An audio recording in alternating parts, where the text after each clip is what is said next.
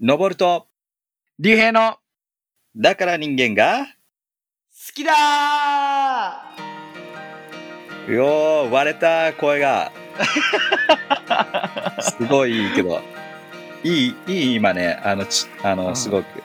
高さは良かった。あ、いい感じいい感じ。高さは良かったですか高さは良さっていうのはめちゃくちゃ割れてるね、声がね。いやー、皆さんおはようございます。おおははようございます。ようございます。すいませんね。あの、結構元気よく、あの、なんか先週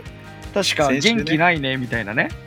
い言われやたー、んで。はいはいはい。そうそうそうそうそう。 まあでも先週は先週でね、朝はい撮ったっていうのがあるけどね。はいはいはい。今日はまたちょっと時間の差がいっぱいありますけども。すみません。ちょっと割れちゃったかな。ごめんなさいね。また聞き苦しい。はいあの、ラジオというか、声がね。いつもそればっかりだって言われちゃうけどね。確かに。 もういいよっていう。もう、もういいよなんなら50回にして謝り始めんなよって思うよな。直してないよ。こちとら50回聞いてるよっていう話でしょ。確かに。もの、ね、聞いてる人からしたもうら。もう諦めてると思い ます。はい。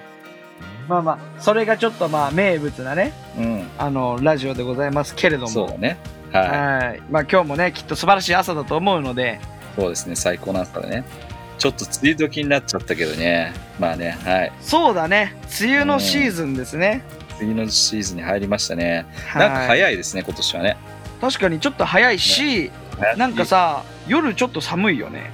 本当夜になるとうんね、ひんやりするからね。うん。だから朝、なんかさ、俺ね、スーツでね、会社行くけれども、もう腕まくりしてさ、あ、なんか、はい今日はいい天気だなと思いながら行確かに。くんだけど、帰りさ、うんちょっと肌寒くなって、うん。確かにね。ね、ジャケット羽織って帰るみたいなことがあるんですが、うん。はい。なんかちょっとこう、洋服をね、はい選。びづらい。確かにそういう時期だよねまあでも、うん社会人だったらスーツだってずっとスーツだからねそうなのよ。まあ、実際夏でも、ジャケットを着なきゃいけない場面もあるし、うんそうだよね一応ね場合によってはそう場合いにうよっねては、うんスーツを着るっていう場面もあるんで、ねうんでかい商談の前とか確かネにクタイも締めますしプレゼンがあるとそうそういった意味では逆にネクタイ逆に女性の方が結構大変だよねそういった意も締味でめるしあはねあなるほど男性はスーツっていうのがもう決まってるからさ、うんうん年から年中スーツ、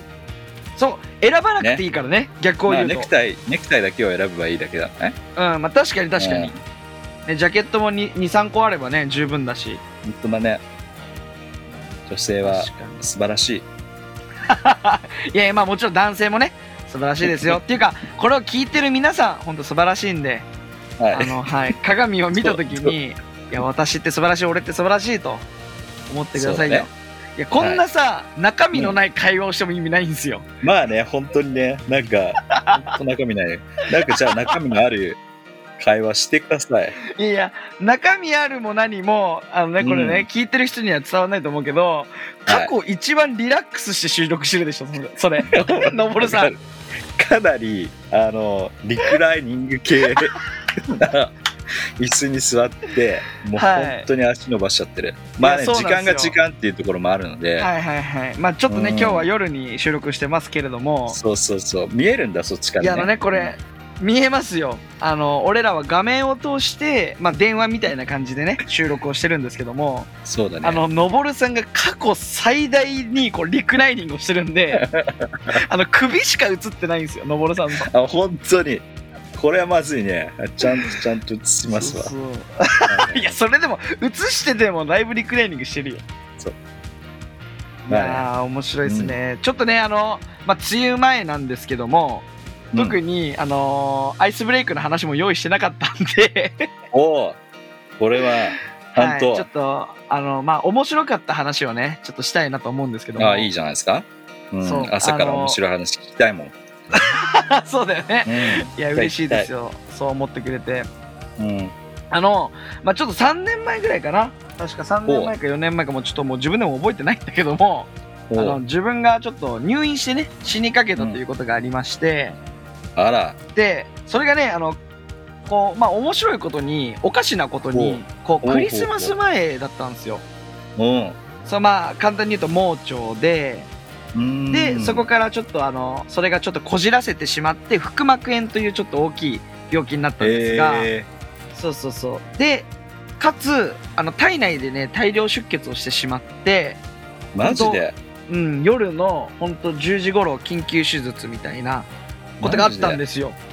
要は破裂してしまったってことまあまあそう体の中で大量出血が起きたのはちょっとよくうん理由が分かってないんだけど、 なんか説明されたけどほ忘れちゃったんだけど、まあ、とにかうくんすごい大変な手術がありましたと。あらほまんあでねそう、うんそれがまあクリスマスのシーズンちょうど23日とかだったんですよ、う12月の23日。はいはいはいはいででなんかちょっとお医者さんからあのちょっとこれからちょっと大きい手術をするよと、おーで怖い結構なんていうか、怖いねすごいシリアスな感じで言われて、うんまあ、その命の危険があるかどうかっていうのをやんわりとニュアンス的にこう伝えられたんだよねはい、なんかちょっと緊急で思ってもないことがあったから、うんちょっと今からちょっとすぐオペするからとはいはいはいでちょっと両親をこれから呼びますみたいな感じになっておおほうほうほう、うん、で自分はどうなるのかななんて思いつつで自分はクリスチャンなんで、ちょっと祈りつつ、うんほんでで、その、まあ、手術を受けたと、うんはい、でもう生きるか死ぬか分かんない手術を受けるんだと思いながら、まあ、麻酔にかかったわけですよこう、ね麻あー酔全身麻酔されてでもはいはい、うなんていうの夢なのか現実なのか分かんない、手術が終わりましてその、はいまあ昏睡状態というかその夢なのか現実なのかよく分かんない中で、はいはいあのものすごく美しい歌が聞こえたんですよ。へえこの脳内に直接えー、もうすごいいい歌が聞天こえる国と思っかて天そう国の手前か俺はマジであの天使が迎えに来てくれたんだと思ったの本当にクリスチャンだからねおうんすそうごいおなかしな話だけどこれをノンクリスチャンの人が聞いてたらなんでそれって思うかもしれないけど、もうね、うんそう自分はクリスチャンなんであ本当イエス様のところに行くんだとこれからおでー天使がすごい歌を歌いながらでもなぜか日本語だったのそう思ったんだなんかそのわかんない俺の天使のイメージ知らないけどなんかそのうん英語とかさ、まあ、向こうの言葉わかんないけどねだからねこう言葉歌歌いながら来るのかと思いきやなんか日本語ですごい聞こえるなと思ってうんでもすごい美しい声でさで、あへー俺は天国に行くんだと思いながら、うんなんかこう、はいはいゆ夢うつろな中でもう一回こう眠りについたんですよ、うんですごいこう俺は本当にイエス様会いに行きますみたいな気持ちに寝てうんで朝起きたんですよ、はいそしたら母ちゃんがいてうんあ母ちゃんがいると思って、うんでそうあよかった目覚めたみたいに言われてさで俺はなんかすごいホワホワしてるんだよまだ麻酔から起きたばっかりでうんちょっとねホワホぼワやしててぼうんそれでももう次の日になってるからうんそうほんでいやもう心配したんだよもうお母さん寝れなかったみたいに言われて、はいまあ当時俺21歳とかだから、うんすごいお母さんはもうもうすんごい心配しててもちろんもちろんそりゃえー、そうみだたよいなそうで、いやありがとうと素直にねありがとうと伝えて、ほんでで俺そのお母さんクリスチャンじゃないんですよはいだからすごいなんか俺はすごいなんてホーリー精霊に満たされてなんか俺でも本当イエスのところまで行ったっぽいみたいなすごく歌声が聞こえて 本当に天使が迎えに来てくれたと思ったんだけどいやまだここにいるってことは何か意味があるんだろうなって伝えたら母ちゃんが普通に朝なんか近所の教会でクリスマスだからってなんかそのクワイアの人が来て耳元で歌ってたよって言われてマジで面白いやそうさ紛らわしいことすんなよと思っていやいやいやでもよかったねそれいやクワイアの人がさ うん耳元でねすごい賛美歌を歌ってくれてたんだよって言われた時にえマジ天使だと思ってたからえうん疑ってなかったしね俺なんならうん本当にほうほうそほううだから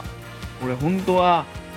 あなんていうの天天使様が迎えに来たんだななんて思ってたのにうんうんうんクワイアって言われた瞬間にさすげえいやむいしろやその別にいいんじゃないクワイヤーみたいな天使だよ、すごいねあの、うん、ピなんていうの死を乗り越えたか乗り越えてないかの麻酔した人の耳元で歌わなくてもよくない 紛らわしすぎないいやいやいやいやそっかいやそうなのよっていうようなことがありまして面白いねそうであのサンタさんも来てたみたいでね俺の記憶ないんだけど、えー、すごそっうそうそうサンタさんも来ててでサンタさん何くれたのって言ったらなんかその病院のタオル、病院のタオルをくれたよって言ってサンタさんふざけんなと思ってサンタさなんんかい面白いなは全体を含めてねそのいはい、全は体通してふざけんなと思ってっていう話。そうまあまあだからまあそういうことではい 生還をしましてでまあまあいやよ結かった局よかはったその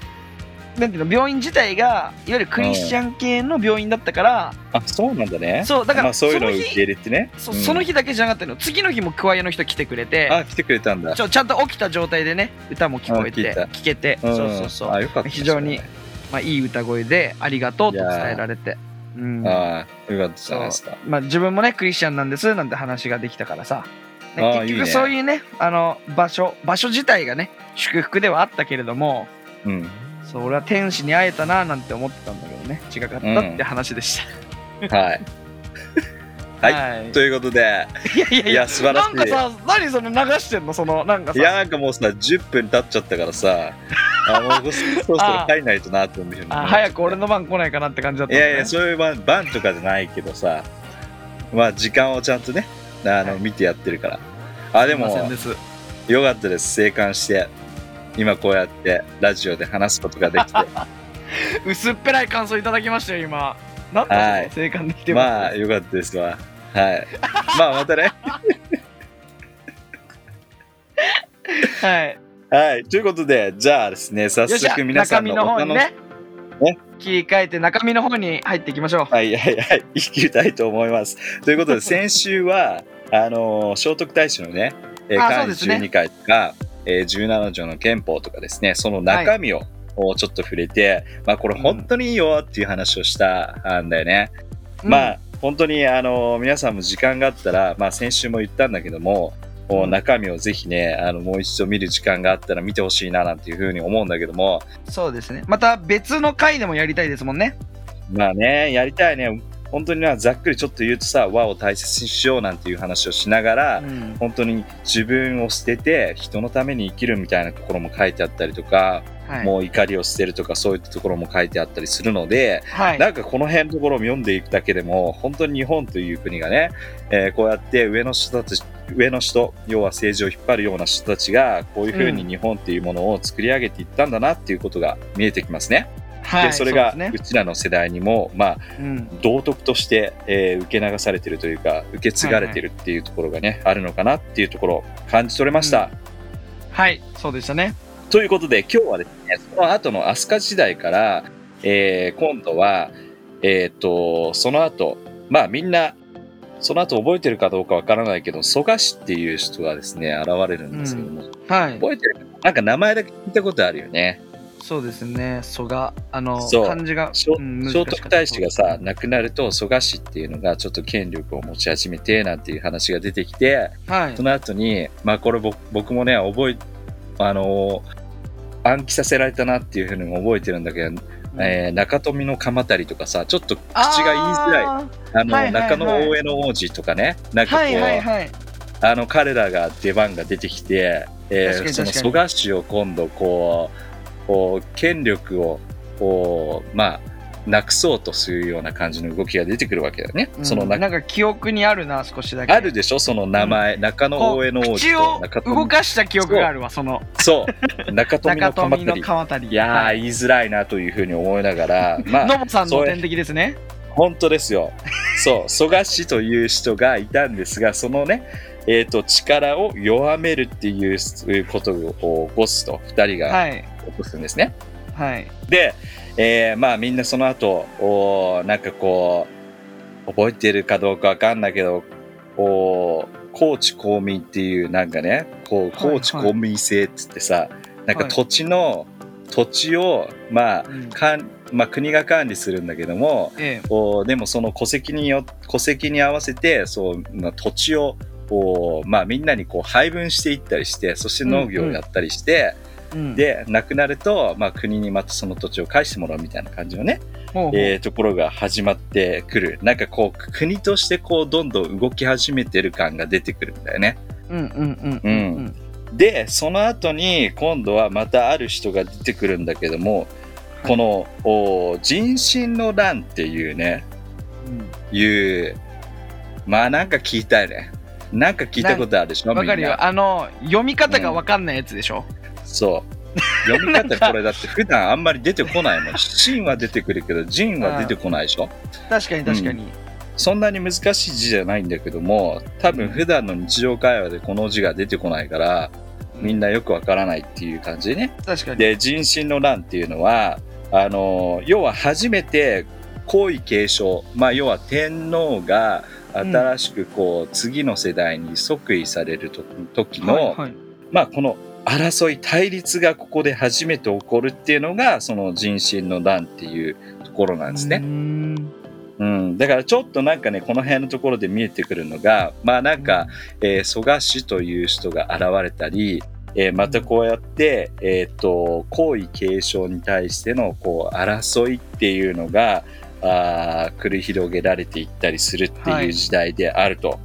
そうなんでです、そね。の後にもうすごくバンバン進んじゃって、まあ、みんなあのそんなにね歴史が好きな人も歴史が好きじゃない人もいると思うからあまりこのね歴史のことをこ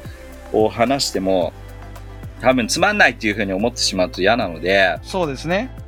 すごくこう噛みつななんていうのかな、まあ、重要なところだけちょっとそうをうんピックアップしながらいきたいと思うんだけども、はいはい。まあ、その後にじゃあ今度おいろんなことがあるんだけども、お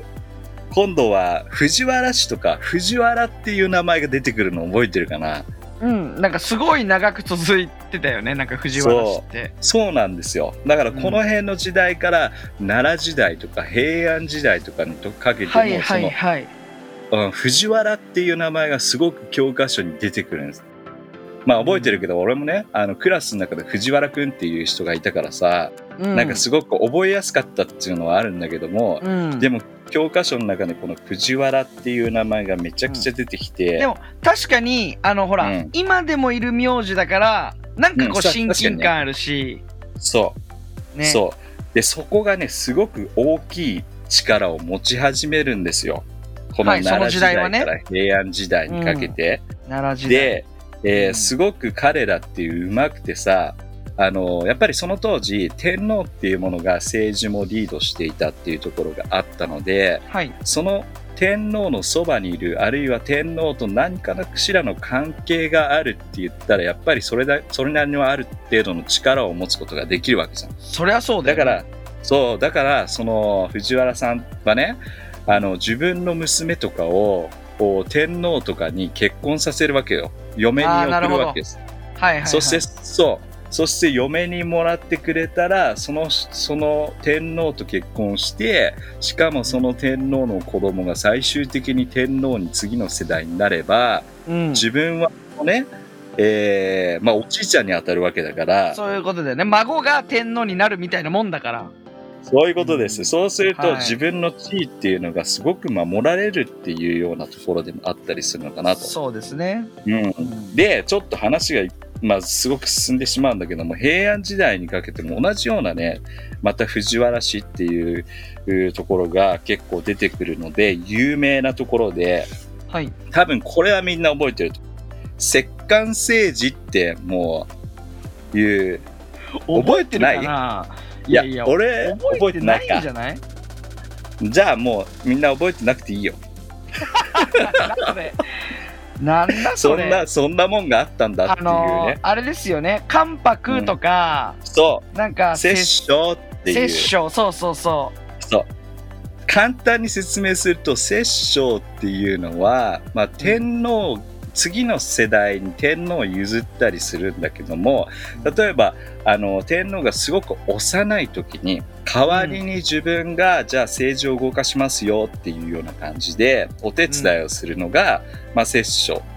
うんで関白っていうのは、まあ、天皇は成人したと後でも、まあそのあの政治的な力をうん維持して、まあ、政治のことは私やりますよみたいな感じうんのうんこう政治、それを合わせていわゆる摂関政治いわゆるなんか相談役みたいな感じが近いのかねわかんないけどど、なんか本当にこでももっとよ子り供力があるのかなうん、そうだよね子供でもほらそう天皇になっちゃうから、うん言い方悪いけど生まれてしまったら天皇に強制的になってしまうからうん、その足りない知恵の部分をそうだね私がってだから事実的なまあなんコントロールしてる人すですよね技術的にそうですねまあだからお父さんがそう、あのね、自分が幼い時に亡くなってしまったとかなると子供が次の世代にこう自動的にね、あのー皇位継承継承順っていう順順序が今もさはい。あるけどさそういった感じで、あの幼き子が天皇になるとでも天皇は政治のこととかまだわからないからその代わりにじゃあ私がっていう感じで藤原、えーさん藤原さんがね、えーそうやって政治をリードしていくっていうことがあるんですがうん。、なるほどね。まあちょっとね、まあじゃあここまで、まあみんなあまりね、あのーいっぱい、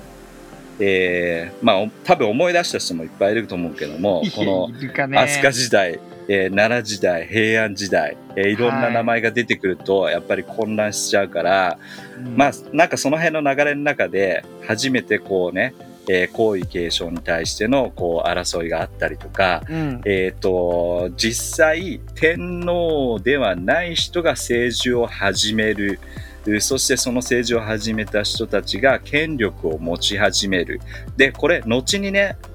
えーその後に来るんだけども、その、権力が一回持った人っていうのはやっぱり奪われたくないっていうところで、やっぱりその天皇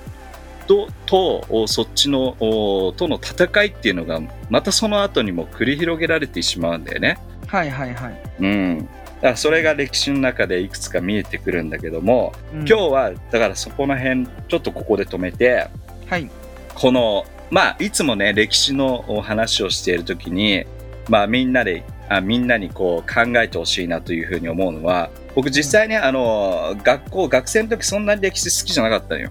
うん、うんそうなんだ。うん、まあと特に若い時ってさやっぱりさ今が大切だし さわかる、まあそう今ださえね良。ければいいね逆になんで歴史なんて学ぶんだよっていうね。そうむかそう昔だろうがっていね う。もうこれ聞いてる人もほぼそうだと思う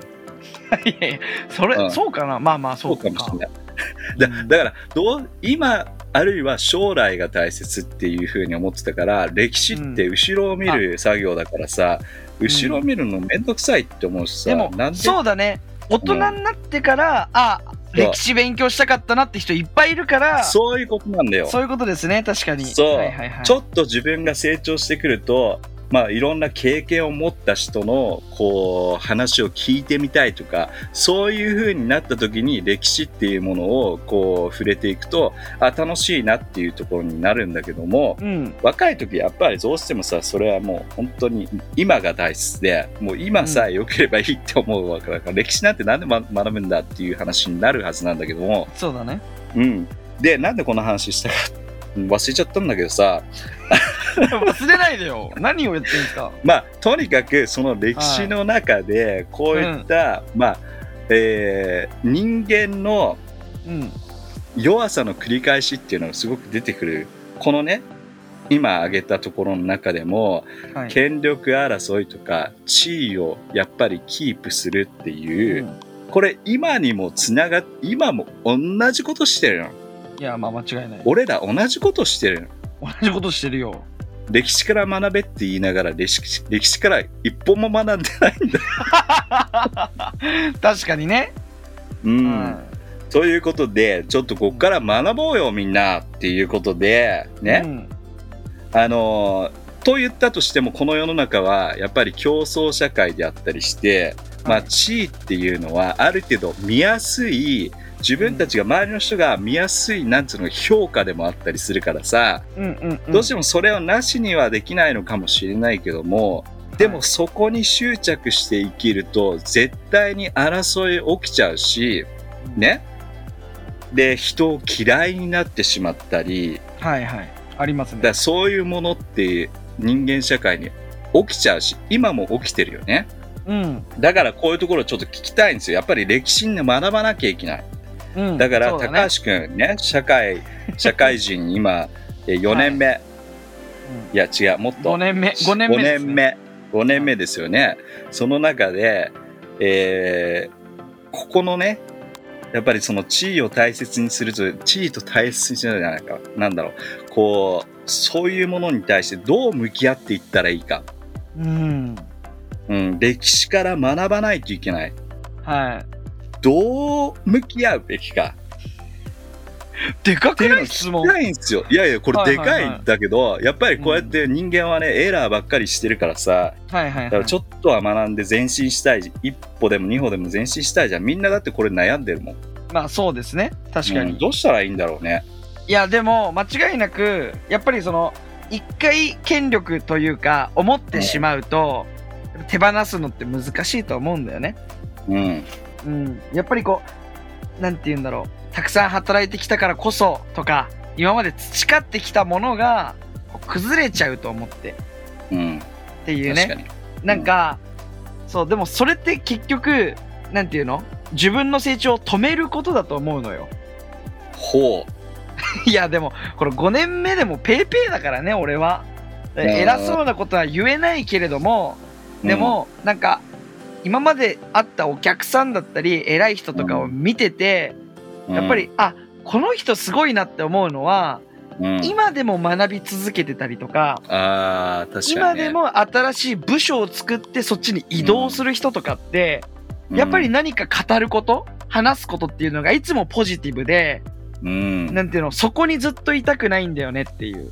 うん、世の中が変わるから僕も変わらないとって言ってるおじさんだったり、はいはいはい、ね、そういう人とかがやっぱりと話してると俺もすごい影響受けるうん確かに、しなんかそういう人についていきたいなとも思う確かにね、そうで逆もしかりでうん、なんかそのずっとやり続けてそこから動きたくないつまりなんていうのもうそこが自分の中でソファーになってしまって、ねうんベッドになってしまってはいはいもはいう動きたくないまたなんていう布団から出たくないみたいなさうんいわゆる快適なゾーンに入っちゃってる人とかってうん新しいこと何も挑戦しないし、うんなんて言うんだろう自分がねピンチになったらいざね何かが起きて会社が揺れたりした時に、うんどうしたらいいんですかって指示を仰ぐ人だと思うんだよね考えない、うんそうそうそうっていうところを見た時にうんやっぱりこういう過去のさ歴史で失敗をしてるわけでしょ、はいうん、だったら新しい人に何かチャレンジする世の中をやっぱり作りたいというか、うんうん、なんかその新しいことにチャレンジする人を応援するものだったりはいはいまたはいくつになっても学び続けられる場所うんにするっていう社会を作るのがやっぱりこううん今20代でさ何にも偉そうなこと言えないけど今の若い世代うんがこう作らなきゃいけない場所だと思ってます。いやでもいいんじゃないですかでも常に学ぶっていう姿勢ねまあ本当に若くてもお中年になってもそして年配になってもね、その学ぶ姿勢っていうのはさとにかくう自分がまだね十分ではないっていう姿勢があるから学ぼうとするわけだし、そうだね。うん、っていうことは自分学べるう何かこう改善できるっていうふうに思ってるわけだからはい。あのやっぱり人間ってこう自分がもう全て知っていると か完璧な人間だって思ったら人との付き合いも絶対にこれ悪くなるよね。はいはいはい。なんか全部そうで俺が教えてやるみたいな感じにはないはいなってしまったりとかさ、すね。うんうん、だからそういった意味ではあの本当に学ぶ姿勢を常に持つっていうのはうんどの年代になっても必要だよね。そうですね。ううんん。その通りだだからと思った。ましてや、今だからちょっと話ごめんね、ちょっとそれちゃってると思うから、も元に戻すけど、その、うん権力に執着しないっていうのは大事だなと思います。今なんか、話のメインが学び続けるになっちゃったけど、そうじゃなくて、いやいやいやまあいやでもうん繋がってる繋がってる。あ、本当に。だから、うんだから権力を持ってることが偉いんじゃなくて、うんまたそこから何にチャレンジできて、何を吸収するかっていうところが、あうんそれが偉いって言い方変だけど、うんそういう態度が他の人がこうついていきたいと思う態度かなとは思うよね。うんだから、うん権力を見てついていきたいなとは思わない。正直。はいはいはいこの人、なんていうのどこどこの社長なんだ、ついていきたいじゃなくて、うんなぜ社長になったのかを見たときに、あ、こんなにチャレンジして、こんなに失敗したけど、今がこうあるんだ、ついていきたい、うんうんうんで俺自身が思うかな。はいはいはい。うん。いいですね。そうだね。まあ、その権力に執着せずにっていうふうに生きるっていうところでねでもでもやっぱり同時に私たちのこれ弱みでもあったりして、うんあの権力ある人がやっぱり強い、えー力を持ってるからこそあこういうふうに、あのならないと自分って権力を持てないんだなとか思ってしまったりとかねするわけじゃん。そうですねうんうんやっぱりこのお力がある人のお指示に従うっていうことがこうね自然に起きるわけだから、そうですね。うん、うんまあでもそれは本当に誘惑になる部分であるのかなと思うしただでもそうすあのね俺も俺もずっとね歴史のやつを学びながらあー歴史の中で生きてる人たち、えーをこう見ていったりするとはいやっぱりそのおなんつうのかなそこに目を置くのではなくてやっぱり、うんえーそれ以外のもの本当になんなんつうのかな人々のために生きるっていうことをやっぱり聖書の中ではすごく、うー言われてるけどもそこに帰っていくことによって、最終的にそのね例えば自分の中に権威権利があるいは権威が与えられるっていうおまけみたいなものであってさ、はい。あのそこを目指して何かをしようっていうふうに思ったらやっぱりそこに近づいてくる人たちをねあのうん戦わなきゃいけないとか引きずりおそ下ろそうとかそういうような感じになるけれどもうん。その目線を視線をねあの本当にただただ聖書で言われてるように人のために生きる人が笑顔になるために自分は生きてるんだ仕事をしてるんだっていうところにもう一回焦点を戻していって、うん最終的に何かいい結果が出たら、えー昇格があり地位が与えられるというような感じになればいいのかなっていうふうに思います。そうですね。いや、本当に。うんいや、まさしく、俺ね、あの、昨日の、そのジャーナル、